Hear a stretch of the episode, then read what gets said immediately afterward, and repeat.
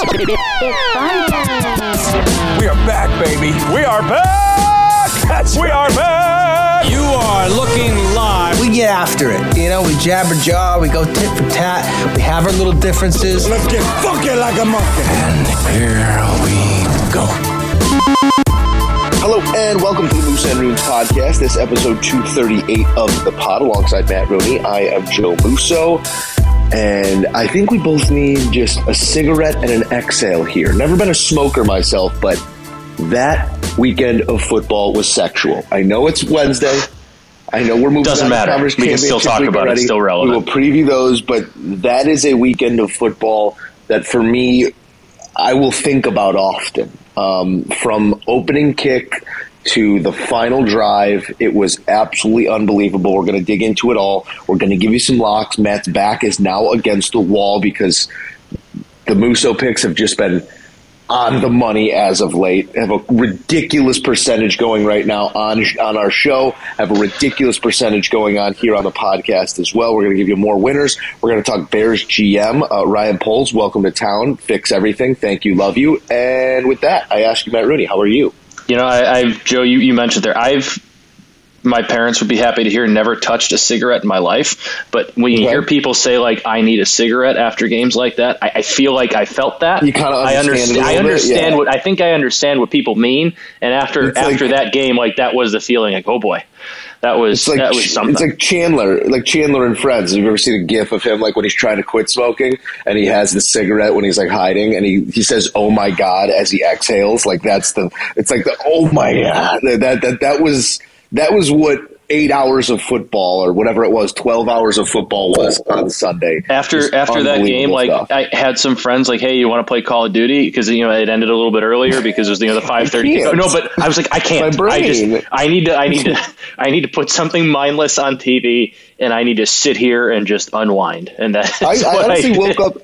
I honestly woke up the next morning like a little bit like a little bit messed up, like a little bit like I had drank a lot, but I had worked all day. But I felt like I had I felt like I had a football hangover, like my brain wasn't firing on all cylinders from the serotonin dump that was. I think that I think the thing about that game for me that made it like as epic and how we're talking about is as, as great as that ending was is that mm-hmm. for three ish quarters, three and a half quarters, it was a good football game. It was you know it was two good teams playing you know playing pretty good football. I don't think neither quarterback was spectacular, but you know they're they're playing fine. It was a back and forth game. It's like you know 26-21, definitely lower scoring I think at that point than we all thought. And then that eight minute Josh Allen or six minute Josh Allen drive to go take the lead late happened. And it, they just from that drive on, it just completely, it, it, it like was, it was a That rocket was- ship. It went from like, this is a real, this is a very enjoyable football game for three, for what, 45, 47, 50 minutes or something like that. But I mm-hmm. was, I was like, man, like, it's missing. it- This isn't quite what I thought it was going to be. I thought there were going to be a few more fireworks, and then Josh Allen goes on that six-minute drive that I thought was perfectly called by Brian Daboll to try and, you know, milk as much clock as he could. And little did we know that they they were still going to have two more tries with the football. Now, I get what you're saying, but I'll disagree with you in the sense that it was perfect football for 60 minutes plus. No turnovers by either team. Both quarterbacks had reached the end zone through the air. Both quarterbacks had showed off amazing prowess with their legs. I mean, the first drive, Mahomes rushed for like 50 something, mm-hmm. 40 something yards. Yeah, that 41 big run up the middle, right? Yeah. 33 yards up the middle, had a couple other runs, and scored the rushing touchdown to cap, cap off the drive. So for me, that from from the jump, that was flawless football by both teams, and I will applaud the refs too for staying the hell out of the way. For Mm-hmm. They did a great job of that. Really, really good teams. I do want to go in chronological order here, so we'll get back to the Bills and the Chiefs and uh, that amazing. We're going to start at the end. we- we're going to go back to the beginning. And we're, we're this is a bit of a back to the end. Tarantino. It's Yeah. a bit of a Tarantino. Yep. Sometimes we Tarantino here on the and Moons podcast. so we're going back to Bengals Titans Saturday afternoon. Uh, Bengals come out with a 1916 win. Titans lay an egg. They were expected to come off the bye, but a one seed gets trounced here. A one seed would fall later in the day that uh, made all of Chicago smile. But uh, Mm-hmm. Specifically with the Bengals and the Titans, you know, it wasn't the craziest game out of Burrow. Really nice numbers still 28 to 37, 348, uh, no touchdowns, an interception. Was sacked nine times. Uh, becomes the second quarterback in playoff history to be sacked eight plus times and win a football game. I believe Donovan McNabb was the the first to do it and the only other. Um, and that was a record number of playoff sacks by any teams by the Titans, uh, nine sacks, and you don't come away with the win. Derrick Henry did not look himself, still had a plate and five Yeah. screws in his foot, so I don't think you could really expect him to look himself. Uh, what is it, De- Deontay Foreman? I believe, yeah, Yeah, Dante Foreman. Dante, Dante, Dante, thank you. Dante, whatever. yeah, I, the the the, The spelling's weird. I don't know how to pronounce it. I think it's Donta, Donta Foreman looked like the more effective runner between the two. Uh, AJ Brown goes for 142. So they did some things and some of the numbers looked right. It's just they weren't punctuating drives. And in the end, of, at the end of the day, the difference in this football game is drafting a kicker in the fifth round and Evan McPherson just taking.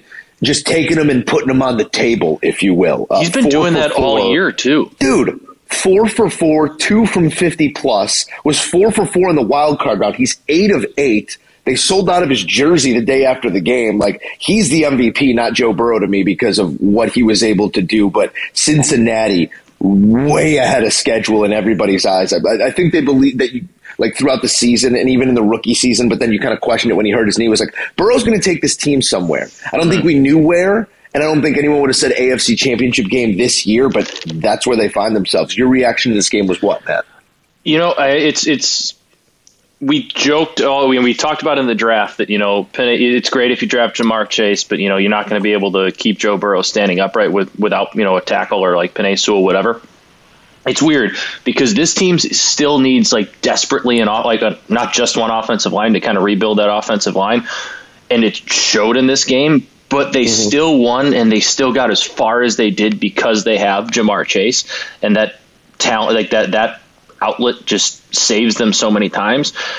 It, it, it's it's just been a fascinating. Like I was all in on them getting an offensive line, but they don't they don't get here as bad as they are as bad as their offensive line is up front without Ja'Marr Chase and Joe Burrow. And if they can add some pieces in the draft, that's got to be mm-hmm. their focus this offseason. Draft free agency. Like their defense is fine. Probably can add a piece or two there.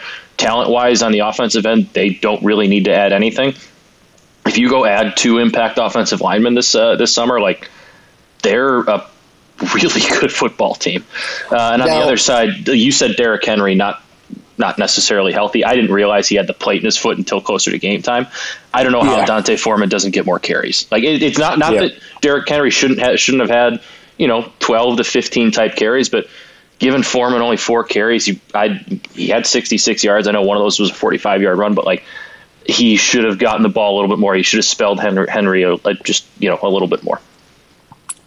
I, I don't want to get too deep or philosophical here, but for me, this this is a Bengals team, and specifically, as you said, Burrow and Chase, that connection. Um, you know, a lot of times, youth or at least uh, younger players or whatever your field may be, if you're a younger broadcaster, if you're a younger person in your office, you're sort of told what you can be at certain points. And these are two guys who don't give a damn about what the outside says they can be. In their minds and the way that they perform, they're dictating who they are. Joe Burrow and Ja'Marr Chase.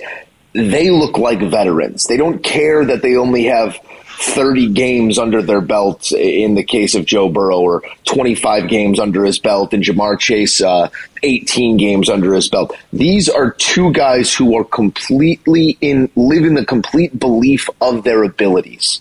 And that's allowed them to just go out there and be not two of the best young players, not two, not the best rookie, not two of the best this or that, two of the best players and possibly the most potent quarterback wide receiver duo in the game right now. Mm-hmm. It's astounding what they've been able to accomplish this year. It's astounding how quickly they've come up to pace, but it's because they are two of the, they teeter on that line of confidence and cocky in the perfect way and it's borne crazy fruit here and they find themselves in an AFC title game against a team that's hosted now four straight.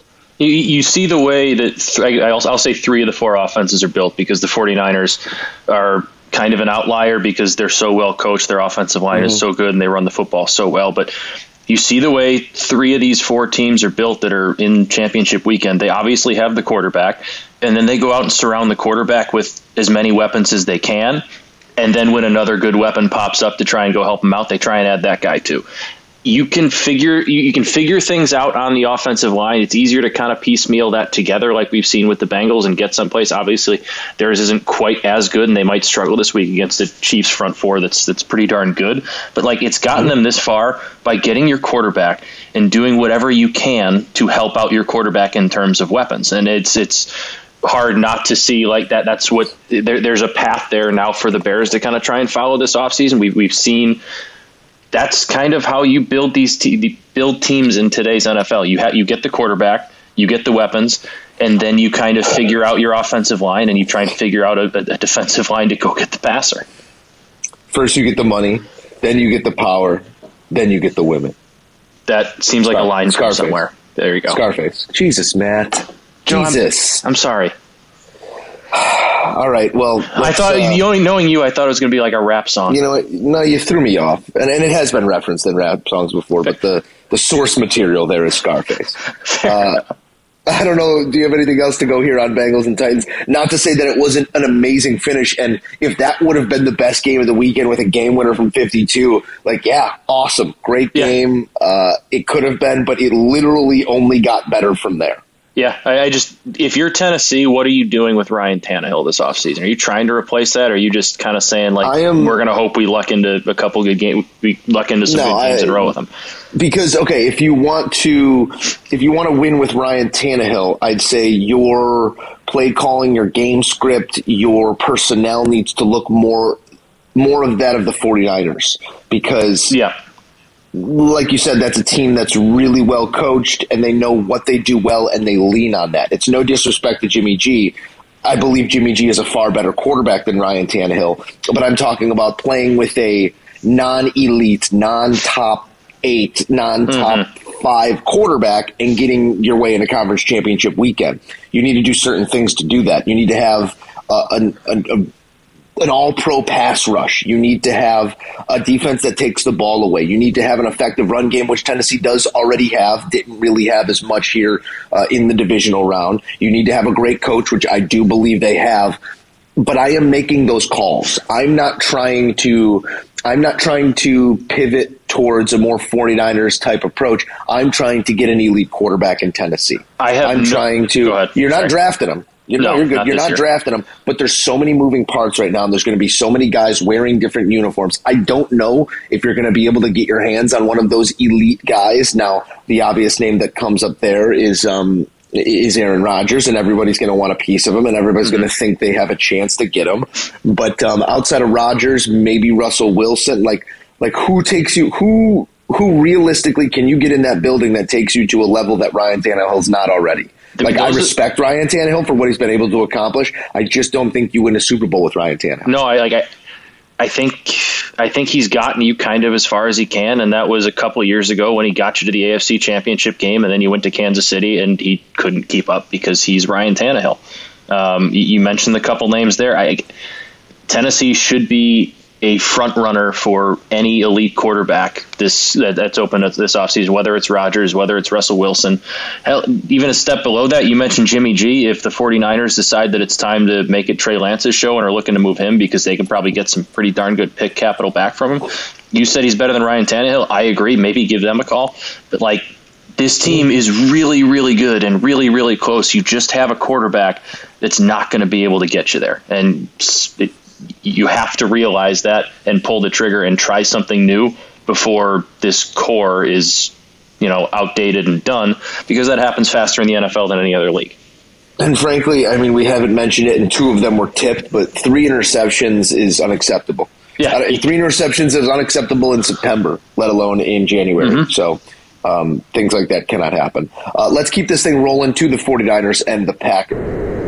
Jimmy G and company go into the frozen tundra. They what play the exact game script they had to to beat that team, thirteen to ten. They score all of their points in the second half. It's seven nothing at halftime. Knockdown, drag out, a layup of an under for those that tailed Moose's picks. Mm-hmm. Um, but in the end, Aaron Rodgers, the era could be over. The game is over. Was unable to get that offense going outside of what looked like was going to be the easy button. They drive right down the field in the first drive of the game, tuck one in the end zone, and it's looking like this is going to be the way the game goes. They don't get to the end zone for the rest of the game. Uh, they get a field goal in the fourth. Robbie Gould uh, sending Chicago home happy here. Our franchise leader in points, uh, banging a game winner it just like it had it had everything you could have wanted. You know, I called this a Bears game. I said Jimmy Garoppolo taking on the Packers at Lambeau. This is mm-hmm. the third Bears Packers matchup of the year, and it's the best chance we have to win one.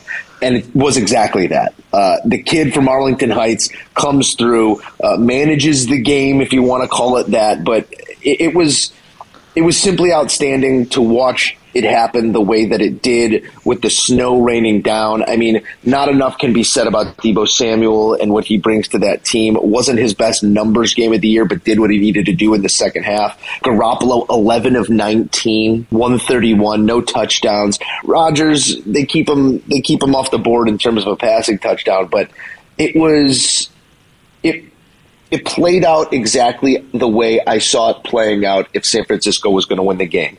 Mm-hmm. Low scoring, knockdown, drag out. San Francisco affects the pocket. Shout out to my guy Arik Armstead. Came up with two big sacks. Um, he's a guy who spent a lot of time with in Sacramento. He's a Sacramento area guy. Did a lot in the community and just a sweetheart of a monster. And he has elevated his game after getting paid last offseason. And to watch him in the biggest moment lay on top of Aaron Rodgers for the entirety of that game made me even happier. So uh, I, I can't like I, I, look at this box score. I talk about this game with a smile on my face because the obvious thing that mm-hmm. you know we love it when Green Bay falls short, um, and we can go long term here. We can go road ahead, but in terms of the sixty minutes of football here, Matt, what stood out to you? Honestly, it, Aaron Rodgers lost the Packers this football game. I, am think so? I'm going as far. The 40. Don't get me wrong. I, this is not taking anything away from the 49ers. They played a very good football game, at least defensively, and kind of running the football. That they executed what they needed to. They made plays on special teams. Like they made the big plays when they had to because those opportunities were afforded to them. But Aaron Rodgers, after that first drive, was I think it was like a 70 yard drive. I think he passed for about 50 of those 70, something around there. Finished the game with 225 yards. I get you're in the elements. I get you're in the snow, but you're Aaron Rodgers. You want to talk about having the home field advantage in Green Bay. Having only 175 or whatever passing yards the rest of the way, I don't think is acceptable for for being the league MVP and all and being as good as you are. I don't think that's acceptable. You look at his uh, district target distribution. I'm looking at it right now in the box score. Aaron Jones, 10 targets. Davante Adams, 11. The rest of the team had six combined targets the rest of the way on 29 attempts. Like, yeah, he just, the, the 49ers said, we're not letting Davante Adams beat us deep. They didn't. He had nine receptions for 90 yards. Uh, longest was only 25, so they didn't let him beat, him, beat them over the top.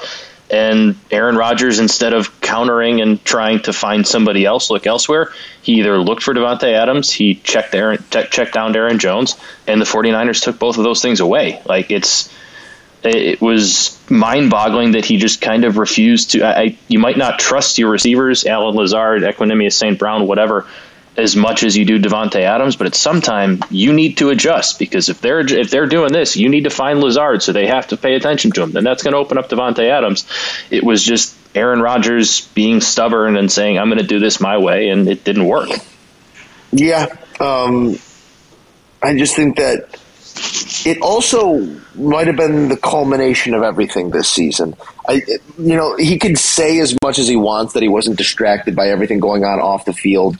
Um, all, all, of the flack that he took for some of his comments with being immunized and then kind of doubling mm-hmm. down week after week on the Pat McAfee show. And I'm not being critical of him or his comments, but at a certain point, the football game becomes second fiddle in your mind whether or not you want it to be or not. Aaron Rodgers dealt with a lot this season. From the start of the season, the turmoil of was he going to come to camp? Was he going to force his way out into mm. the vaccination stuff? Like it was anything but a normal season for Aaron Rodgers. I, I listened to the Pat McAfee show yesterday where Rodgers was on for an hour. Said some really illuminating stuff. Um, he he didn't at any point say that that was a distraction to the actual on-field production because I'll be damned if he doesn't win another MVP award this year. You know, he played fantastic throughout the year, but everything he said, whether it was a football question, whether it was a COVID question, whether it was a future question, it all kind of came back to the distraction in the way that he was answering these questions. I think that Aaron Rodgers was extremely distracted throughout the season, and I think that's the number one reason he's leaving Green Bay. Not because of Brian Gutekunst, not because they're going to franchise tag Davante Adams, not because David Bakhtiari didn't play throughout the season, not because it's freezing cold and a shit place to live because he just needs a fresh start.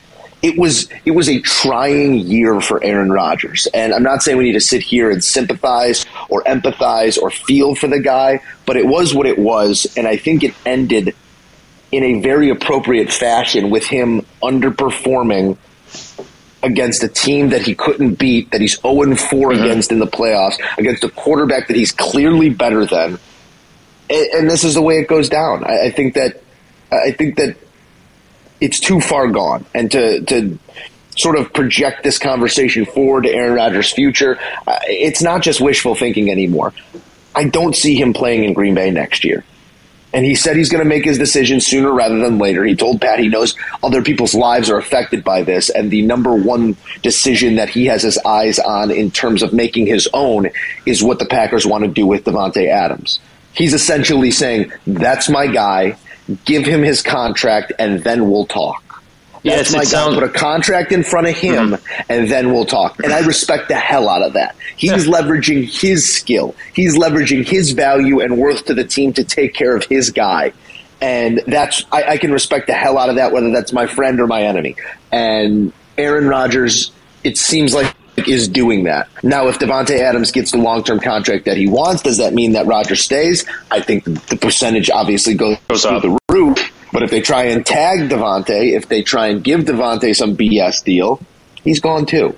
So I, I, don't know. There's a lot of there's a lot of dominoes that need to fall, and I'm not sure which one goes first. But I have never felt stronger that Aaron Rodgers isn't going to be a Green Bay Packer than I did after listening to what he said on the Pat McAfee show uh, a day ago. I guess not to get too deep into like their philosophy here or what the Green Bay Packers should do going forward. Like, do you want to be hamstrung into those two for the next three years if it's going to pretty much cripple your ability to do just about like not just about anything else, but they're already kind of as we've heard in cap hell. I think next to the Saints, they they have the worst salary cap situation in football going into this offseason. Mm-hmm. Davante Adams, at the very least, if you if you tag him, that's going to be twenty million. So that's I believe a five million increase there. Rodgers is obviously making a lot of money on the books. Like, do, do, you want to run it back one more time with just those two and hope that you find magic yeah, because if, in a row? Because if I'm because if I'm Brian Gutekunst, I, I look at what Aaron Rodgers is still capable of, and he's played at an MVP level now for two straight years, and he has the hunger of someone who still wants another championship and he showed that with the current team that he had this year, he'll make Allen Lazard look like a number two. He'll make uh, he'll make some guys look better than they are. Uh, you know, the running game wasn't necessarily as productive as I think it was in years past. Maybe you get to that, get Aaron Jones uh, going a little bit more. Equanimeous St. Brown uh, took a step forward. So, yes, they're in cap hell, but if Aaron Rodgers and Davante Adams want to be on my team, we'll live in cap hell. We will hmm. embrace mm. the role of the devil, and we will be in the NFC Championship game, or at least the divisional round again next season. We will backpedal into a division title. We will do all the things that Aaron Rodgers affords you to do. Um, flip side of that coin is we drafted a quarterback, and if there's any time to get him into the starting role. That time is now. We wipe the slate clean. We tear it down to the studs. We try and rebuild it in two years' time and try and be the Packers two years from now with the quarterback that we believed in two years ago. And maybe we don't believe in as much anymore, but hey, he's our guy and we got to see what we got here. Um, so there's, there's two very clear paths to go here. And one of it is, one of them is blowing it down to the studs and reinventing who the Packers are. The other is playing with a really thin, top heavy offense and hoping we can, you know, be three points, four points better in the divisional round, mm-hmm. win an NFC title game, and give ourselves a chance in the Super Bowl. So uh, there's some work to be done, and it all relies on 12 and what he wants to do. Um, Matt LaFleur said it. We want Aaron Rodgers here. We want him to be our quarterback. He makes us who we are. And if they aren't that, well, they're going to have to figure out who the hell they are beyond him. Yeah, I think of all people, Matt LaFleur wants to keep Aaron Rodgers because that record, Oh, yeah, coaching record wins- is what it is wins because of Aaron. Rodgers. I, 15 I'm wins a interested to see. I'd want Aaron Rodgers around. I'm interested to see what that coaching record looks like if Aaron Rodgers leaves. But I, I, I guess I'd want him around until I sign my time. next contract. exactly. But yeah, like you said, Uh, two two very distinct paths. I think I saw Rodgers says he today he will be decided by the franchise tag deadline, which feeds even more into your you know belief there of it relies on what they want to do with Davante Adams. If Davante Adams gets tagged or he's not taken care of, he's probably gone. And if he signs a big deal, then they'll probably talk.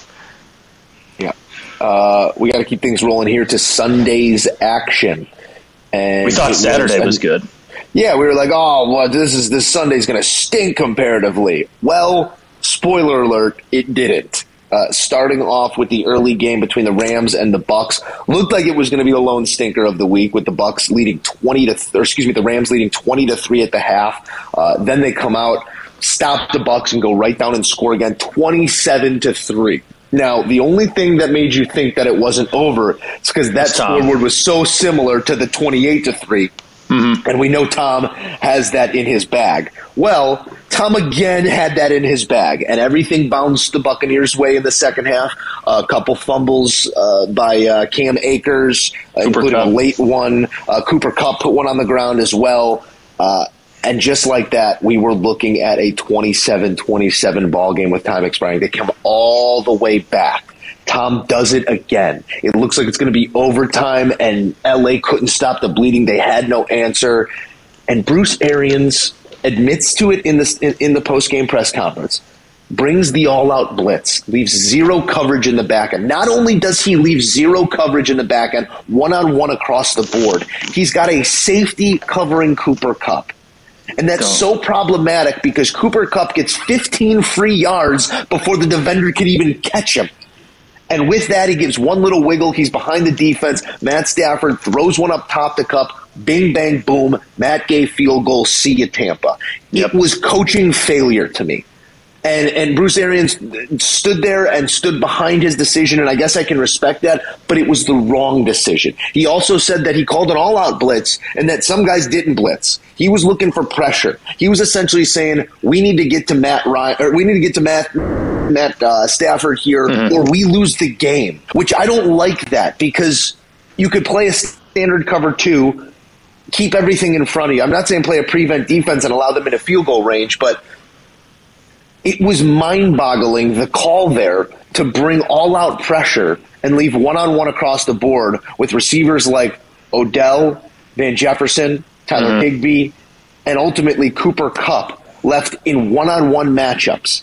It made no sense. I get it if you want to bring a fifth rusher, bring a linebacker. You got to have someone with their hands on or at least standing in front of Cooper Kupp on the line. Cooper Kupp was allowed 15 free yards before he even had to think about a defender. You know what happens when you give a wide receiver who went for almost 2,000 yards this season and who should be the most valuable player in the league 15 uh, free yards?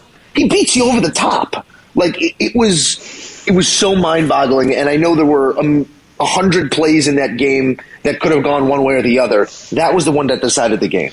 Yeah, like I, I get that Bruce Arians' philosophy has always been, you know, aggressive, go get it done now, and all that kind of stuff. But like, you, if you play for just overtime and don't get beat over the top there, you have Tom Brady going up against Matt Stafford in overtime, and I know, like, we will we'll get to it in the next game that we already kind of started with, and you're relying on a coin flip. But at the, at the end, at the end of the day, like give yourself another quarter of Tom Brady versus Matt Stafford. And that's kind of what it came down to. Now, obviously, that's the play that decided the game, but like throughout that second half and uh, I, throughout the game, throughout the game, the offensive line missed missed Tristan Wirfs. Ryan Jensen, you could tell, wasn't totally 100. percent Yeah, I don't remember huge. who the right tackle was, but you can tell he was he wasn't good. And like we talked about last week, he wasn't even fully healthy. That game Mills. reminded Somebody me Mills. something like that. Doesn't matter. He Jedrick- probably won't be the Jedrick- league next year. No, I'm thinking of Jedrick Wills. That But that ahead. game remind like it reminded me of the Super Bowl last year where the Chiefs were without their two tackles and we were just kind of like, Mm-hmm. well, you know, they're the more talented team, but you know, you know, Tampa's got that pass rush. Can they can they stand up? No, they couldn't. And that's exactly Yeah. what happened to Tampa's offensive line here. I, Von Miller, credit to him. I don't know where that version of Von Miller came from, but that looked like you know 2016 Now- Super Bowl champion Von Miller.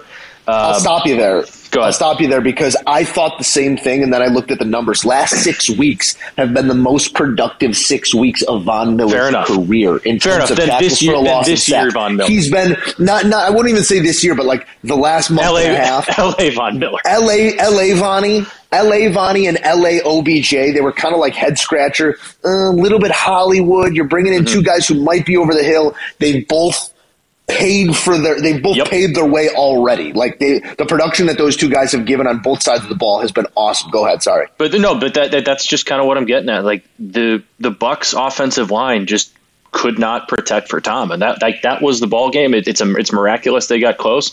It's miraculous that LA gave them as many chances as they did. But the, the with how many chances they got, honestly, mm-hmm. Tampa should have won that game in regulation. Like there were multiple turnovers in that second half that Tampa did nothing with. Like they would go and just give the ball right back, and then they get lucky with a Brandon Allen snap over the head, stuff like that. Like they got m- more opportunities than they cashed in on, and that's because LA's defensive line and their offensive line was so incredibly mismatched the, throughout the entirety of that football game. Yeah, and I think that that's where um, San Francisco is really going to have their hands full is up front if they can control the trenches. I think San Francisco wins that football game. Uh, we'll Trent Williams' health is, is might be the game.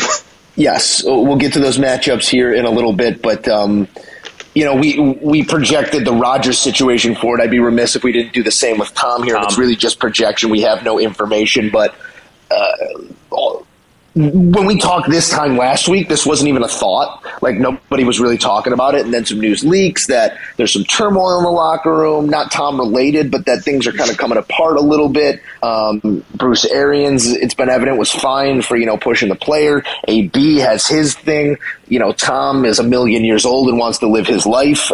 Um, I guess I'll ask it this way, Matt. Is Tom Brady next year playing football, not playing football, or playing football somewhere else uh, outside of Tampa Bay? I think it's either playing or playing elsewhere. Um, I just I, I get that after this game, especially one where he got, I, I know they had a chance to win there at the end, but he got his ass kicked. He was he was put on the ground so many times. He was hit a bunch. You know, the, like, like you said, the team wasn't fully healthy, and there was some turmoil in the locker room and all that. The AB str- like, drama towards the end, like it was a it was a long season for the Buccaneers, and as good as they were at times, like they had their stretches. It was a long, stressful season for them. I, I understand why going into that game after the game, you know, he's contemplating retirement. I also think we both kind of know Tom Brady, the competitor. I don't think Tom Brady, the competitor, is going out in a game that he got his ass kicked. Not not obviously on the scoreboard, but physically got kind of his ass kicked, lost at home. Once he sees those two teams in the NFC Championship, sees those two those two teams in the Super Bowl, I just I think once we get a month or two away from this, he's he's back. Now whether or not that's with Tampa, that's a good question. I would bet that he is still with Tampa just because still one year left on that deal. Starting over for one more year might be tough. Uh, moving somewhere maybe just for one more year might be tough. Who knows? I still think that's a good spot for him. Um, so if I had to bet, I would bet he's playing with Tampa. But I just we're we're on the we're obviously on limited time with Tom, but I just I don't see him going out like that in a division in, in a divisional loss. Yeah, but like how how do you see him going out? Like last year, last year was his opportunity to ride off into the sunset. It was. It gets in. It gets increasingly harder to win a Super Bowl as he gets older. Not to say that his talents are diminished, because right behind Aaron Rodgers and that MVP voting is going to be Tom Brady. He was spectacular this season. His passing numbers were some of the best he's seen in his career. He can still do it. When asked post game how he feels after another you know, full campaign, an extra week of regular season. He stood there and looked as good as ever and said, I feel fantastic. So it's not a matter of him being able to accomplish it physically. It's a matter of him wanting to commit to everything that's required to get there. Because it's not this is not just Tom Brady does not wake up in the morning and and just piss excellence to steal a line from uh to He might of all people. But that no, it's- I know, if I know, I know, I know, If he does, it's because he worked all day yesterday to make sure he wakes up and pisses excellence. He is the ultimate competitor. He prepares like nobody else, and I think what we don't see is what's starting to wear at him and weigh on him and all that goes into being ready on Sunday. physically, mentally, emotionally, the sacrifices he has to make for himself, for his family. They don't want to live in Tampa Bay. That, family's worth a billion dollars. You're telling me they want to live in some outdated home in Tampa Bay? Get out of here. It's time for us to raise our kids in Greenwich, and it's time for us to vacation in Italy, and it's time for us to go see your family in Brazil. It, there's there's so much life to be lived for the Brady's, and, and those things are right on the other side of the few words that my football career has come to a close. And he's getting closer and closer to that. I do believe that. Do I believe that he plays football next season? Yes. Do I think it's in Tampa Bay? I'm not sure. It depends. I think a lot of high level conversations need to be had there in terms of Bruce Arians, his coaching style, who's going to be the offensive coordinator, who's going to be in my helmet calling plays, because it sounds like Leftwich has got already Gone. one foot into Jacksonville. Um, a lot of moving parts out there. Uh, I wouldn't be surprised by any outcome because it seems like he's a man at peace. He's accomplished everything he needs to accomplish. I know he wants to be the oldest quarterback to ever win a Super Bowl, but th- that's a fool's errand, you know. And I, and I don't think Tom Brady is any fool. I, I'm not. I won't be surprised by any outcome in terms of Tom Brady's future.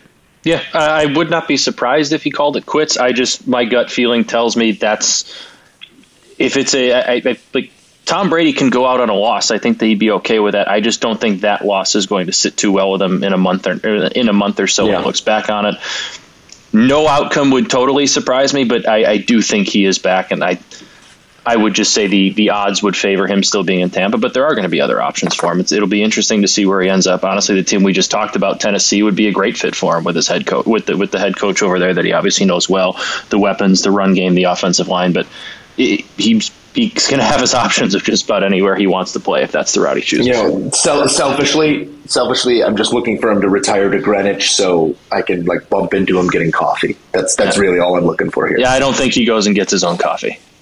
I'm gonna see him. I'm gonna see him in downtown Greenwich. We're gonna dap up like old buddies and be like, "Come on the pod, Tom." And it'll be like, "I love the pod," and then we hug. I think that's how that's how I picture it in my head. Tom Brady is definite Moose and Runes listener. So if you're listening to this, Tom, you have an you have an open invite. Come on the pod. Come on. The You pod. actually wouldn't. Uh, just perfect fit for him if they did decide to move on for it would be if, if he did decide to move on. Him in San Francisco with with Deebo Yeah, Samuel and like- that run game, that offensive line. If if you can make Beautiful, it work, beautiful. Him going I- I home, like- riding off I like the fairy, sunset I like one fairy year there. tales too. I like fairy tales too, and and Mike Florio was preaching that, and it's like, oh, everybody goes home. Tom goes to San Francisco. Jimmy goes to Chicago. It's like, well, No, you're we're talking good about two teams. You're talking about two teams that aren't in the market for a quarterback right now. San Francisco's problem is that they have two of them. Their problem is that they spent three first round picks on a guy that might stink, and that the quarterback that they want to run out of town might take them to the Super Bowl on Sunday. They got other issues going right now. I, I don't think that now if Tom Brady says I want to come home, I think well, take. okay, you know, we'll Yeah, I mean, we'll find we'll get a second round pick back for Trey Lance from somebody, get him out of the building. Tom and Jimmy reunite, see if Jimmy wants to be Tom's backup again. I don't know. It'd be it, there'd be a lot of crap to figure out if Tom Brady. Oh no, you trade Jimmy and to- then you let Trey Lance learn under Tom Brady for a year. okay. Uh, I, I don't know. I just don't see it, but I, I don't. I, I wouldn't say it's likely. I'm just. Uh, it would be it would be if you're trying to walk into a place ready made to win. I'm not sure there's a better situation than that. no, that's the best situation for him. Um, With the Matt- only exception being that division's loaded, but we'll get to that. This this is the uh, this is a portion of the program where we go full Tarantino and we find ourselves back, back to the beginning, which is also uh, Bills and Chiefs. Uh, I think we already made a couple of our bigger points here, but we did. game of the decade, game of the. I guess. I guess the only like we're, we are prisoners of the moment, yes. Mm-hmm. But I guess the only mo- game that came to mind when I was trying to situate like is that the best is that the best football game I've ever seen? The only game that comes to mind is a 28-3 comeback, and yes, that has the elevated moment of the Super Bowl. Yeah. Non-Super Bowl, probably the best football game I've ever laid my eyes on. I mean, I I, th- I, think it has to be. I think it's the best football game that I've. It, it's up there with Vince Young and USC and t- against USC in the Rose. Bowl in that national championship game. Honestly, as awesome as the 28-3 comeback was, if you want to talk about like back and forth, like awesome football game, the Philly New England Yeah. Bowl has to be right up there as well. But whatever, Th- this is easily a top three football game I've ever watched. They're probably interchangeable on whatever day.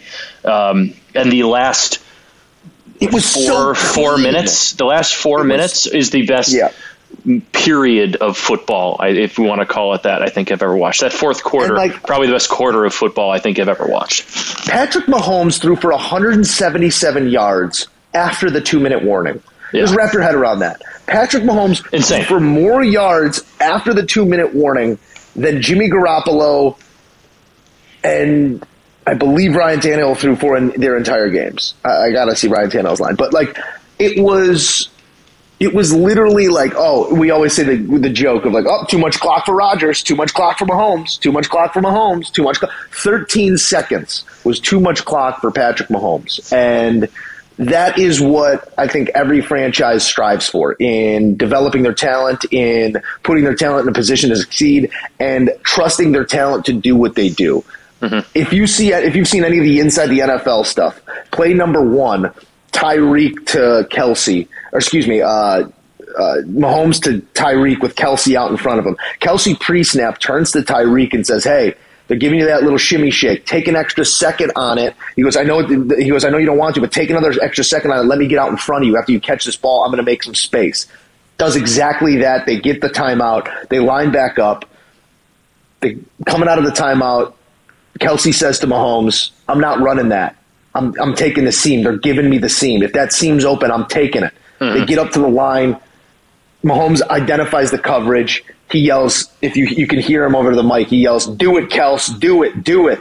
Kelce bangs the seam, rips one up the seam, and in 13 seconds, less than 13 seconds, they're sitting on the whatever yard line. It's a looking at 48 a- yard field goal. looking at a 48 yard field goal. Like, you can't even wrap your mind. I know it's low hanging fruit, but they got down the field and in field goal range quicker than Dak Prescott could run a quarterback draw. Like, it was simply astounding the capability of both of those quarterbacks and what they were able to do. I mean, not even Stefon Diggs steals the moment. Davis steals the moment, scores four touchdowns, a playoff receiving record, makes a guy fall on the nastiest post route I've ever seen. Josh Allen drives right back down the field. Mahomes answers right back down the field. Like, it was a shame, cliche, but it was a shame that somebody had to lose that football game because Josh Allen played a perfect football game and converted on his on the on his feet on a fourth down, converted through the air and scored a touchdown on a fourth down in the fourth quarter. They would not be denied. It was just last team with the ball won, and um, I'm not going to sit here and pine about the overtime rule because here's a situation. Let's say that was the situation in the San Francisco Green Bay game that Aaron Rodgers comes down the field, scores a touchdown. We go to overtime or whatever the situation might have been. We go to overtime. Rodgers wins the toss, goes down and scores. Game over. No one's crying that Jimmy G didn't touch the ball. Now, Josh Allen might be the best quarterback on the face of planet Earth, or at least the most complete quarterback. We'll have a conversation for the next decade, I'm sure, about Mahomes, Burrow, and Allen. But uh, those are the rules, man. Like, sorry to Big Lebowski you, but those are the rules, man. Just get a stop. You were the number one passing defense. You were the number one scoring defense. You were number one in a number of different metrics. Get one stop. Your quarterback is putting his heart on the line. Your quarterback is doing everything he can to put you in a position to win, to break this three decades long failure of a franchise. And you can't get one stop. That's not on a coin toss. That's not on the rules. That's on your defense. Yeah, I'm starting to like.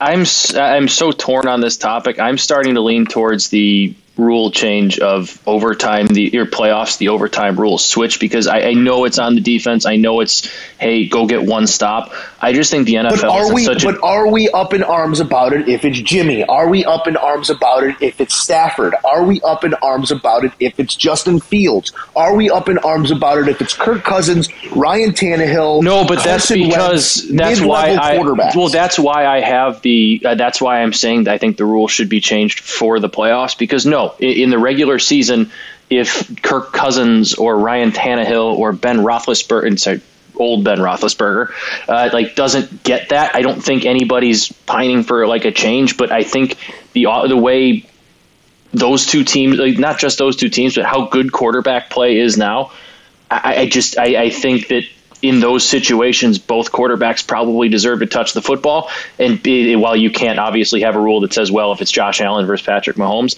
I think by saying in playoff games, overtime, you know, both teams get a chance with the ball, kind of fixes that. It does give both both offenses a chance because today's game is just so incredibly offensive and perfect offenses will beat perfect defenses just about And- every every time and, it, And you hit- those are two closest nail. perfect offenses You hit the nail right on the head there because if you look at this by the numbers, the win rate of the team that wins the toss in the regular season in this format of overtime is 54%. It's anybody's game. It's anybody's game, no matter if you win the toss or not. In the regular season, 54% of the time, the team that wins the toss wins the game. Mm-hmm. It's literally another coin toss. In the playoffs, in Yep. the 12 instances, the team that wins the coin toss is 11 and 1. It's just better talent. You, just you know you know who the one lo- you know who the one loss was Uh, probably us. it was the Saints on that very blatant pass interference call that was not called Oh, Rams so it should be 12 and 0. So it should be 12 and 0. Yep. so that, that that's so why yeah, I think that does support your point. That you know the, and the the NHL does separate overtime rules because it's better for playoff hockey, it's better for the sport. Play like playoff football I'm not saying obviously change every single rule, whatever, but I, I do think there are tweaks because certain people do deserve Uh, certain Fine. rules, and that's Fine. a, that's a way But- to do it. Regular season, absolutely don't touch a thing. I don't need to see Tim Boyle get an extra chance with the with the football or Kirk Cousins or whoever, but I do think in overtime in the playoffs is now three two times in the last what's it three four years that's happened. I think the Chiefs even said that they would still support the rule change after being the losers in it, uh, whatever three years ago against the Patriots, being the support, being the benefactors of it this time.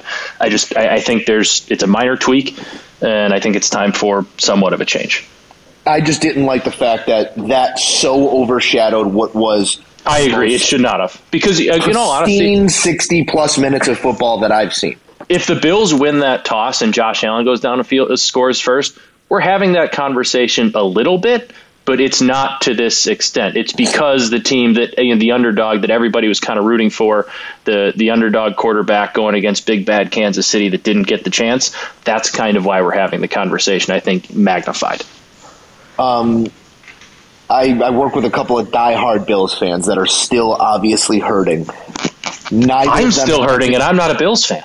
neither of them at any point alluded to the coin toss. They were disappointed in their defense. They were Mm-hmm. proud of their quarterback. They were disappointed in their defense. You got to. I think that's fair. You can control what you can control within the bounds of the rules as they currently stand. Get a fucking stop. Also, You know? I, it, it's been kind of overplayed, and I don't know how you feel about it, but one rushing four instead of three and giving this just giving the middle of the field with those 13 seconds with the Chiefs, I think having still two timeouts. What are Now- you doing?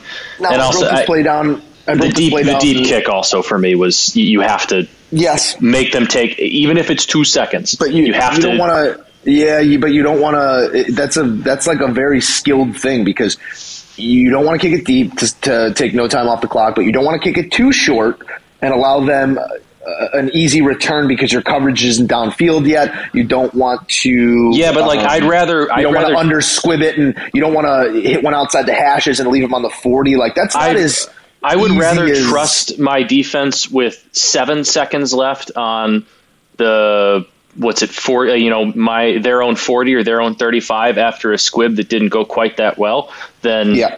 The, the situation you put them in. And quite honestly i know there's a lot of things that can happen but if you haven't practiced squib kicks enough or you haven't ha- practiced situational kickoffs enough whatever that's on your special teams coordinator that's on your coaching too. You need to be confident in every single situation every phase of the game. And like that's why green bay lost and they're not going they're, they're going home. Like you need to be Um, able to do those things and execute them in the time and not be like well i don't necessarily trust our squib kicking. You need to be able to trust your squib kicking because that's what it's there for back to the uh, the play breakdown of the Kelce long gainer to set up the field goal. Sure. Broke that down on the big board with London Fletcher um, on Sunday. Name drop D three legend. such a great name Um, johns hopkins Uh, no. it was johns Go, hopkins go, go again. Go No, again. Uh, John Carroll. John Carroll. John Carroll. There you go. sorry i knew it was a Um, john So we were uh, we were chopping up a little D three, little D three talk all day, but we broke the play down and um, we were looking at it before we were on air, and he's like, "I think this is cover four. I was like, "No, it's cover two. I honestly told a 15 year NFL veteran, what it was. But besides the point, they're in cover two. Matt Milano is in the middle of the field, hook to curl responsibility on the Kelce side. But they were three by one. If you go look at the all 22, they were three by one high side of the field, Kelce alone, bottom side, tight to the formation. Matt Milano, because Kelce's tight to the formation and Tyreek Hill is your three receiver on the high side, had his eyes, his shoulders, his body facing the high. He was beat before the snap. All Mahomes had to do was look right for a half a second, freeze Milano's feet, and it opened up the entire left side of the field because that flat defender had already widened, had his ass to the sideline. It was, if you see it from behind, the easiest throwing lane you've ever Oh, seen yeah. because Matt because Matt because Matt Milano was so concerned about Tyreek Hill that he didn't get to his depth, and that half second was the football game, and it was awesome to watch Travis Kelce run a perfect stemmed route outside, get it upfield. It was it was perfect execution time and again by both sides, and uh, the Chiefs, I guess. I don't know if it's them having the ball last. I don't know if it's their big game experience. I don't know if it's their quarterback. I don't know if it's their tight end, but perfect mixture of what it takes to have championship level football year in and year out. Yeah, uh, I'm again. This is going to be cliche. I think there's a lot of cliched things being said about this game because they fulfilled a lot of them. But like, I'm looking forward to seeing that matchup for probably the next, you know, Yeah. nine out of the next eleven NFL Mahomes, play Mahomes, AFC hugged, playoffs. Mahomes hugged Allen after the game and said, "We're going to do this a lot." They are. Great- That's great whether it's the division or the AFC do this a championship game. They're going to see each other a whole lot. This is our it's, new it's Brady versus Brady. Yeah, that's what this is. This is this era's Manning versus Brady. Uh, we do have to move it forward, Matt. Here, talk about the matchups.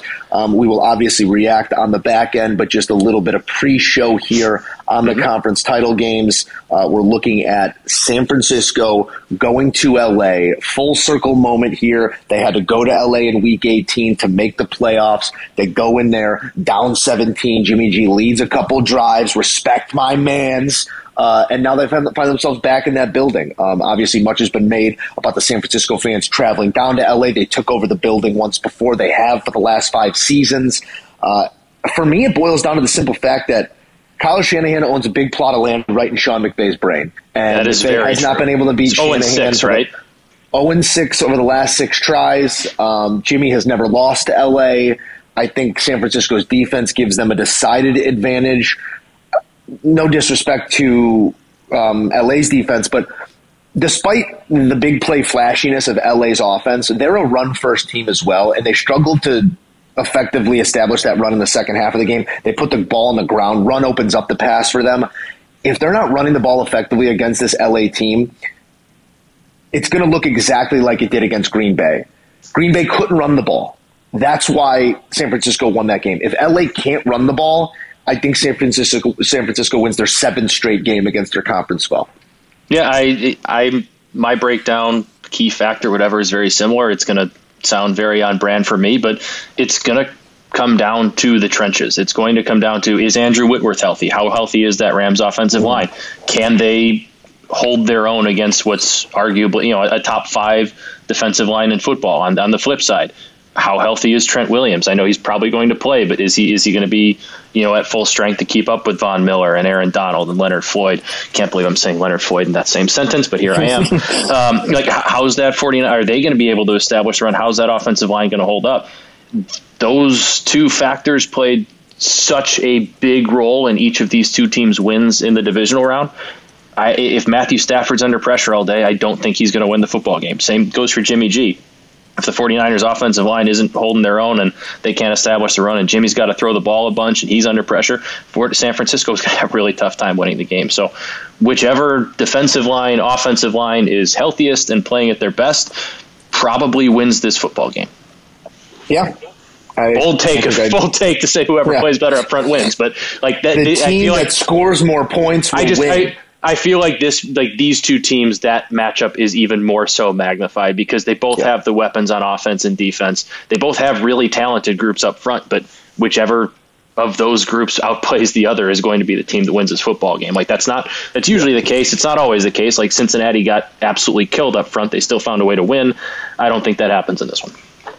uh, Cincinnati, Kansas City leading us off at 3 Eastern on CBS. Company, man. Um, I think Kansas Yes, City wins this game. I think Yeah. that you know we saw Joe Burrow go for like 446. I think it was in the Three, I think it was three. Oh, I'm sorry. No, in the week last 17 Yeah, match yeah, yeah. last time. Last Yeah, time he had four. played, He had over four bills. Kansas City had the big halftime lead. Cincinnati comes back. They win it late, uh, overtime, I believe. Even um, No, I don't, don't think think it went to overtime. They held them off. no regulation. So. Um, I don't Whatever, think that's the. Case this go around. We saw Kansas City's fastball. We saw that when they completely lock in and commit, they can play flawless football, and they are unbeatable when they do so. You're going to have to put a stake through Pat Mahomes' heart, and you need zeros on the clock to beat him. Is Joe Burrow a guy who possesses that? Is Joe Burrow a guy who's capable of that? Can Ja'Marr Chase be the guy on the receiving end of that? Yes to all of those questions. I just don't know that they're ready. I just Yeah. don't know that they are at that level yet. The level where they're going to where they can go into Arrowhead on Conference Championship Sunday and beat the Kansas City Chiefs. Now, Yeah. if I am proved wrong, will it be another testament to Joe Burrow and his, just this meteoric rise over the last two years? Yeah, and it wouldn't really. I mean, it would surprise me, but I wouldn't be. It's I wouldn't not be out of the realm of possibility. Um, but I just don't see it happening. I just I tend to agree with you. Like I, I think Joe Burrow and Ja'Marr Chase, like that combo, is, is probably ready. Like the, the skill position they have, I just don't think the rest of the team is, and I think they're going to have to play an absolutely perfect football game to win it. And even if they do, they could very well still lose to Kansas City, who could also because their perfect is going to be better than Cincy's, and it just seems like they the Chiefs kind of they, they started finding their mojo a bit down the stretch, and then they really found their mojo against Pittsburgh after that TJ Watt touchdown. They're like, oh, you know what? Let's wake up, and they've been woken up since then. I, mm-hmm. I, I I think Joe Burrow is going to play pretty well. I think him and Ja'Marr Chase are going to do some good things. I think it'll. I, I don't think we're you know tuning into a thirty-one to seven, 31 to fourteen blowout loss here, but just in the end, I don't think what they have up front is going to allow them to score with Kansas City. And I just, as good, since he can play perfect defensively, Kansas City's still probably going to put up 28, 31 points. And I just, I don't think Cincinnati can keep up with them yet. I think they're close. I, I, I think they're a year or two away. And we talk about Josh Allen versus Patrick Mahomes, you know, for the next 10 years. Joe Burrow is going to be right in that conversation in a year or two with those three or those two. But this just seems like they're here a little early. Uh, one thing that we have to note as well here was this Chiefs defense against the Bills. Yes, you give up 36 points, uh, 24 of them, or no, 20, excuse me, 22 of them in the second half, um, 14 in the first half. They didn't look the best. Losing Honey Badger early was huge. Um, they then lost, uh, um, I'm forgetting his first name, Ward. It's like Oh, Travarius? Tavarius Ward. Tavarius Ward. So you lose two guys in your back end. That's going to be big, whether or not those guys are available in slowing down Joe Burrow. Because full health, Kansas City had trouble with Joe Burrow in Week mm-hmm. 17. But what needs to be noted is that this Kansas City defense effectively rushed the passer. Only issue was the passer was Josh Allen. They had mm-hmm. two sacks, four tackles for a loss, and two QB hits. Joe Burrow does not move the way that Josh Allen does. If this if this front line for Cincinnati doesn't protect better than they did in their nine sack performance against the Titans, it's going to be a long day Yep. at Arrowhead. Um, that is that is where this game will be won and lost, as you said earlier. Uh, Yeah. With that said, Matt, we do need to give the people some locks of the week for conference championship weekend. Only two more picks to be made in the season long race for the dozen golf balls. Uh, I'm in a must win at 12 situation. I sit at 12 and 8. You are back against the wall, 11 and 9 after your loss this week. With that said, dealer's choice. Lead us off.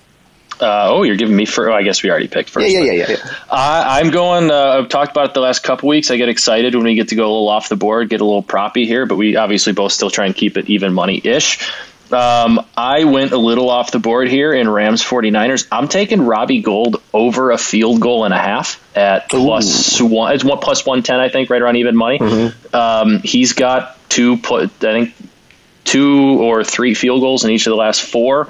And I think this is going to be a tightly contested one. I think those fields are going to shrink in the red zone. 49ers are a team that sometimes have have trouble finishing in the red zone because they don't have an elite quarterback. And I'm going to take the probably one of the best kickers in NFL history uh, to get me two. Give me two field goals, yeah, Robbie. The, the best bets you can make on any given week in any given sport is when the math does not match the odds, and this is that situation. Yeah. Like Ryan I don't, makes I, don't understand goals it. most time. It should not be even money, um, yeah. or it should not be plus money. I would have it thought that would be like so minus exact, one twenty at over one and a half. So it's exactly the place where sharps want to take you is to where the value does not match the likelihood, um, mm-hmm. and and that's that's one of those picks right there. I like that pick a lot. We'll see if it comes through for you. For me, I am going San Francisco team total over 21 and a half. Uh, I think this is an offense that has been undervalued in many ways. Uh, I think that they find themselves very comfortable down there in Southern California. I think that that LA defense has been good, not great. I think that they kind of love pinning their ears back and rushing the passer, but when you're running the ball 65 to 70% of the time, you're going to have to patch your feet. They're going to run mm-hmm. right at Aaron Donald. They're going to run right at this front seven, and they're going to do it effectively because they're going to do it with five different guys out of a hundred different formations with 12 different motions, and it's a lot for the defense to process. And when you're having to think that much, your feet slow. And I think that this offense for San Francisco is going to say, "Oh, you think that we're just a, you think that we're just a, you know." Run the ball, win by three in an uneventful game I don't think that's the case here. I think they score 30. I think they win on the road. Let's do it. Uh, I, I, like that as well. Um, so, I, so you would take the, the you're taking the Niners money line at plus 160. Um, yes, I think that I'm going to sprinkle that. I, I my, think lock of, my lock of my lock of the week. No, I not not for your lock. I meant in terms of betting the game in general. Yeah. Yes, yeah. Um, I'll probably I'll probably sprinkle there. I'll probably take them with the points, and I'll take their team total over. It's going to be all San Francisco bets. Love it. We're, we're a we're a Niners podcast now. A couple things, Matt, here to get to on the way out the door. I will frame them as a buy or sell. Uh, sure. Buy or sell uh, David Ortiz in the Hall of Fame. Uh, I'm okay. I, I buy him being in the Hall of Fame. I sell the names being left out behind him. Um, in Barry okay, Bonds and Roger Clemens. Just, just so we're clear here, David Ortiz tested positive for steroids in 2003. Yep. His name appeared on the Mitchell Report in 2009. Yep. Never again popped positive for the rest of his career. I just I like David Ortiz. This isn't against David Ortiz. It might my no no no no no no no. This is yeah. a this is a if Papi's in, then Barry's in, and Schilling's yeah. in, and A Rod's in, and it's not a popularity contest. It, it, Clemens is in. Like it's just so inconsistent in the way that these guys vote, and it is a popular. It's become a popularity contest with the Baseball Writers of America because they're willing to turn a blind eye to David Ortiz because he never denied it. He never, or he, he never, he, he never lied about it. Yeah. He never lied about it. He's a nice guy. All the Boston Strong stuff was great. This is our fucking city. Everything that he did for Boston and uh, uh our country when you know after the in the wake of the Boston Marathon bombing, mm-hmm. he's done great charity work but the greatest position player of all time just had his Hall of Fame voting window closed. The greatest home run hitter of all time just had his Hall of Fame window closed. One of the greatest pitchers of all time just had his Hall of Fame window closed. One of the most clutch pitchers of all time, and Curt Schilling, just had his Hall of Fame window closed because politically he does that, not align with the baseball writers is, of America. Is is is atrocious as There's Barry Bonds there and, are, and Roger there are Clemens. shit humans in Yeah. every Hall of Fame. Uh, It's, is, is a, atrocious. it's a measure. It's not a measure of the man. It's a measure of the athlete. Yes, as atrocious as it is to leave out Barry Bonds and Roger Clemens while putting in David Ortiz, Curt Schilling never appeared. Like he was never accused of doing steroids. He was never on a steroid report. Anything. He's left out of the Hall of Fame because people don't align with him politically. I don't care if you agree with him politically. I kind of think he's an asshole too. But he has absolutely has a Hall of Fame career. He's a Hall of Fame pitcher. And the baseball writers of America think that they hold this holy grail that everything runs through them for some reason because it does, even though it absolutely shouldn't. And because they don't like the guy, they're not going to vote him into the Hall of Fame. It's absolutely ridiculous. There's zero integrity to the voting. It's all about who you like and who's who buttered you up for you know the entirety of their career, all that kind of stuff. And yeah, Barry, just, Barry, it's, it's by all accounts, was a jerk to anyone who ever held a microphone under his mouth. But that's you know that's not what we're voting for here. And Barry Bonds had a I- I Hall just- of Fame career before he was ever accused of doing steroids, before he started doing steroids. He had a Hall of Fame career in Pittsburgh. Then he went to San If- Francisco and became the greatest Hall, greatest baseball player of all time. Barry, yeah, Barry's case to me is just it it just makes no sense that he's not in the Hall of Fame. He's across the street with Pete Rose now, and so is Roger Clemens, and so is Curt Schilling, guys that belong in that building that aren't. But you know what? To a certain extent, this is less of an indictment of Barry Bonds and more of the Baseball Hall of Fame because it's it's a representation of the history of baseball, and it's not doing its job now. It's it's leaving out an entire era of greatness. Now, was that a tainted era? Yes. Should that be represented at the hall by an asterisk or explanation on a plaque and mentioning of those things? Yes. You don't turn a blind eye to that. But if you are telling the history of baseball, it cannot be told without Barry Bonds. It cannot be told without Roger Clemens. It cannot be told without Curt Schilling. It cannot be told without Sammy Sosa. It cannot be told without Pete Rose. Your Hall of Fame does not matter because those gentlemen that I just named are Hall of Famers, whether or not there's a plaque in Central New York. It's just Yeah. the long and short of it. It's it's one hundred. It's it's incredibly accurate, and it's just I feel like every year we have this conversation, and it, it, it grows even more ire and disgust out of like out of the process. I don't know how you go about changing the process, but the process has to change. Like And if you want to, if you want to talk about the two, like leave those guys aside. Their window's closed. It's now left to the Veterans Committee to decide the merits on which they could be retroactively put in. Whatever. For those who appeared on the ballot the first time, the two biggest names on the ballot this year, Papi and A Rod. Now, just put those guys side to side. Their numbers, their careers, everything they did, the championships. Alex Rodriguez, you could make the argument as a top five baseball player in the history of the game.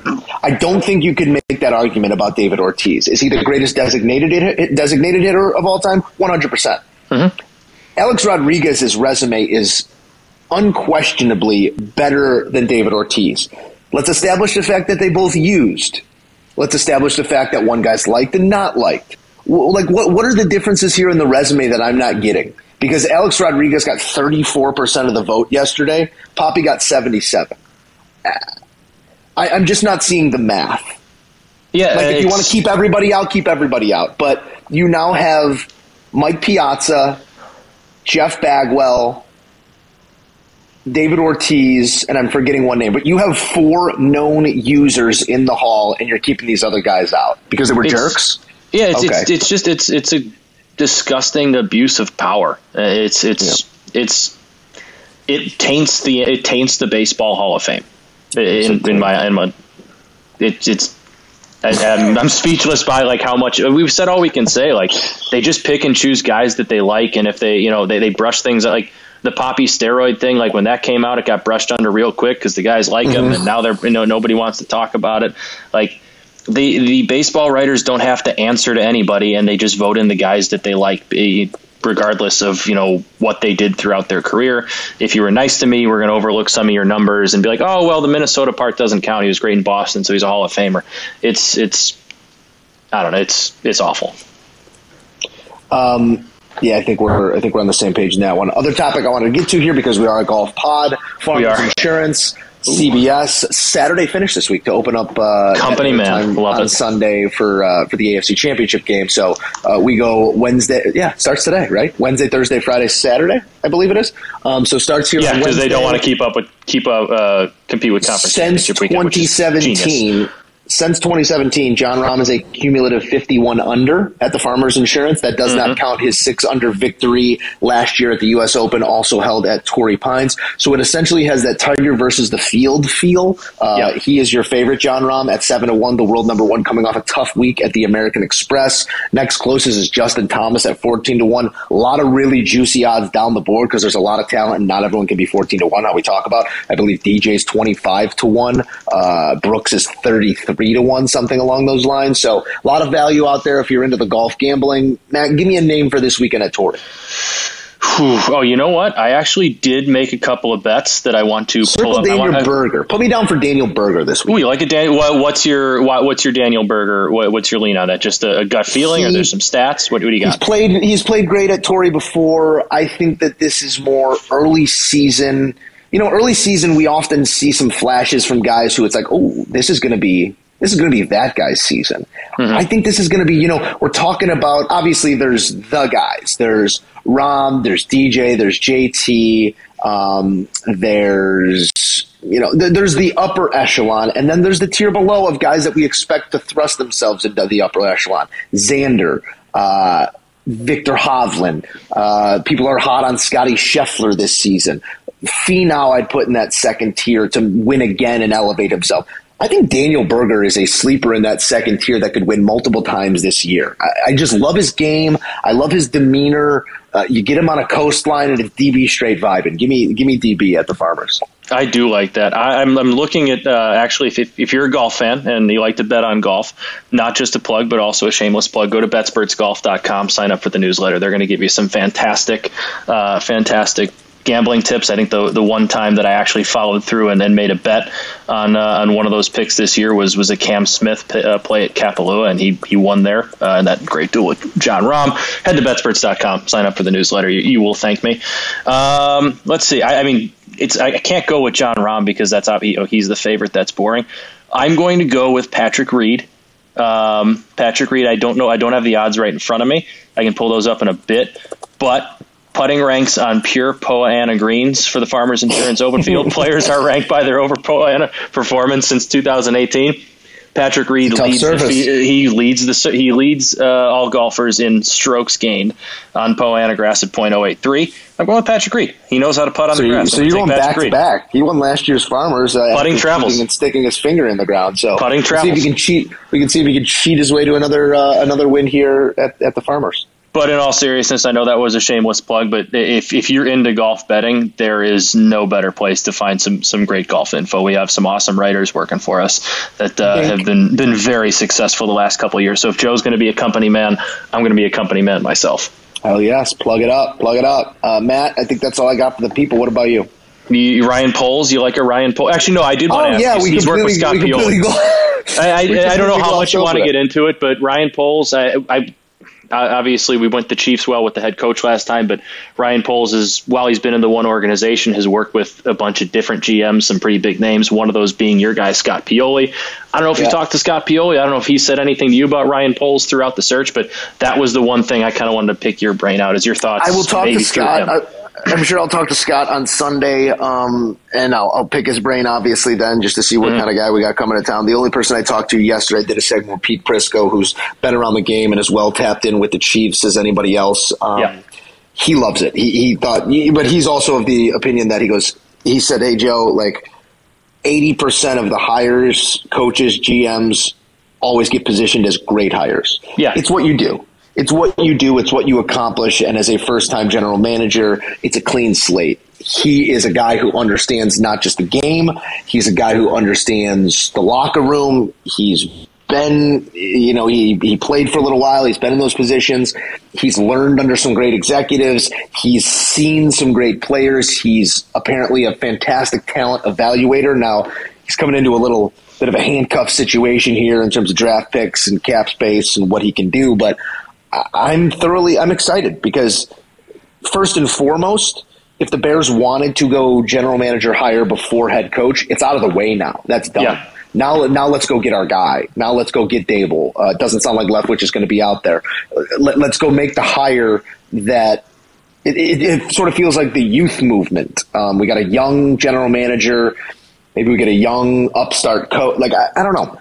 I, I, just don't know how to feel about the Bears right now at all. I'm happy that we have a general manager. I'm happy he's coming from a winning franchise. That mm-hmm. there's a picture of him kissing the Super Bowl and he understands what it takes, uh, kissing the Lombardi Trophy, and he understands what it takes to win a Super Bowl. Those are all important things to me. But the most important thing is who you go hire as your head coach. And I hope that Ryan Poles is in charge of that. And it seems like he not, is. And it's not Bill Polian and the old man telling him what he's going to do. It seems like he is because it got. I mean, I don't know who leaked it yesterday or who wanted it known, but it became pretty known that he, in his interview before accepting the job, said like, "That's my hire. This like if I'm taking this," yeah. because he had uh, apparently had the, the, Vikings offer as well, so it, it, was his choice, and he pretty much said, "Hey, if I'm taking this job, that's my hire." And then I think uh, interviewed Jim Caldwell this morning, and report, reportedly Ryan Poles was the one doing interview. It was not a six person interview of Jim Caldwell, so at least early on, it seems like it, it is going to be his decision. You talk about not having the draft capital this year. Not that Kansas Kansas City has had their draft capital the last couple of years, but they're always picking at the end of the first round. So kind of used to having to get a little bit creative with mm-hmm. finding your talent there, and not to get Patrick Mahomes is in is obviously an elite talent and all that kind of stuff, but he's been around an organization that knew that successfully built around Patrick Patrick Mahomes, and mm-hmm. there's a blueprint for that. Justin Fields will, in all likelihood, not be Patrick Mahomes. That's okay, but he's seen how to build around a young quarterback who needs some help, who needs some development. It's go get him weapons, go get him help on the outside, and then you know this year when he got beat up in the Super Bowl uh, with, without those tackles, they went and got offensive line. Like he's seen the blueprint from from very established general managers on how to build around that young, successful quarterback. So that those two things were very um, enlightening for. I don't know if lightning's a word, but positive signs for me. Yeah, that's all positive experience. Um, I think too that you know uh, we we knocked the Bears organization on anything and everything, but in terms of wanting the general manager first before the head coach, that's very important, and I think that yes. that's the right way to go about it because if you as an owner are doing what Shad Khan's about to do on Wednesday and hiring your head coach before you go find your general manager, well, they didn't fire their guy, gen- did they? I think they kept him. You? I thought they did. I, think, I thought they kept their guy regardless, if that's Which is let's terrible. operate in a hypothetical of yeah. hiring a coach, you completely undermine the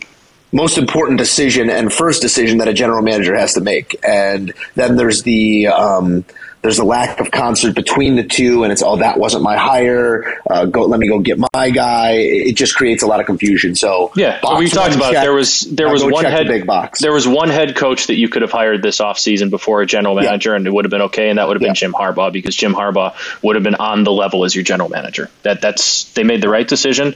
They said they were going to try and do it. I got a little bit worried when they said we're doing second interviews with head coaches before having a GM, uh, but then there's George walking through O'Hare with uh, with Ryan Poles and a couple hours later, we got our guy. So bear down, baby.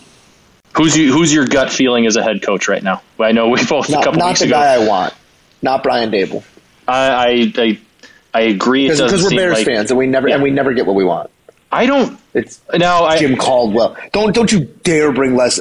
If you if Leslie Frazier gets hired, happily I, happily it seems like the, after that. I think Monday I'm was announcing my fandom. It seems it sounds like Monday they said Leslie Frazier was you know one of those names and sent Eberflus, Caldwell, and Dan Quinn. Like yeah. I don't love or hate either of them. I, like you could do worse than them, and you could probably do better. I, I don't want I Dan Quinn. Don't give me don't give me a failed head coach. Give me somebody new, or give me someone who succeeded. Don't give me a failed head coach. I don't. Don't give me I, Leslie I, Frazier. Don't give me. No, don't give me Leslie Frazier. Don't, don't give me Todd Bowles. Don't give me a failed head coach. I don't know how failed of a head coach Dan Quinn is at this point, but we don't have to get into it right now. Um, yeah, I don't know. I'm interested to see if Ryan Poles starts interviewing more from just those three that we kind of saw surfacing the last couple days that'll be intriguing. That's going to do it for the Moose and Runes podcast, episode uh, 238. No, there you go. 238. Yeah, I got there. I'm just didn't have my notes up. Uh, Matt, we appreciate you as always for taking the time here and shedding light on all that is the sporting landscape. For Matt, I am Joe. As always, get us on Twitter at Moose and Runes. Send us your mailbag questions because there's only three more football games. Yeah, we're gonna need it soon, guys. We do this every year. It's really sad. It's sad, but there's only three more football games. So send us. But luckily, golf questions. season. We roll right in. Golf, golf season is here. We'll get a little backstock of questions. The Moose and Runes podcast will endure. We do. We do have a couple in the tank, which is which is good, by the way. So credit to the people, but we're gonna need more. Stack them up. Stack them up. He's Matt. I'm Joe. Matt, say goodbye to the people. Later. May God give you for every storm a rainbow, for every tear a smile, for every care a promise, and a blessing in each trial. I swear I've seen a lot of stuff in my life, but that was awesome. Chicken on the steak was phenomenal.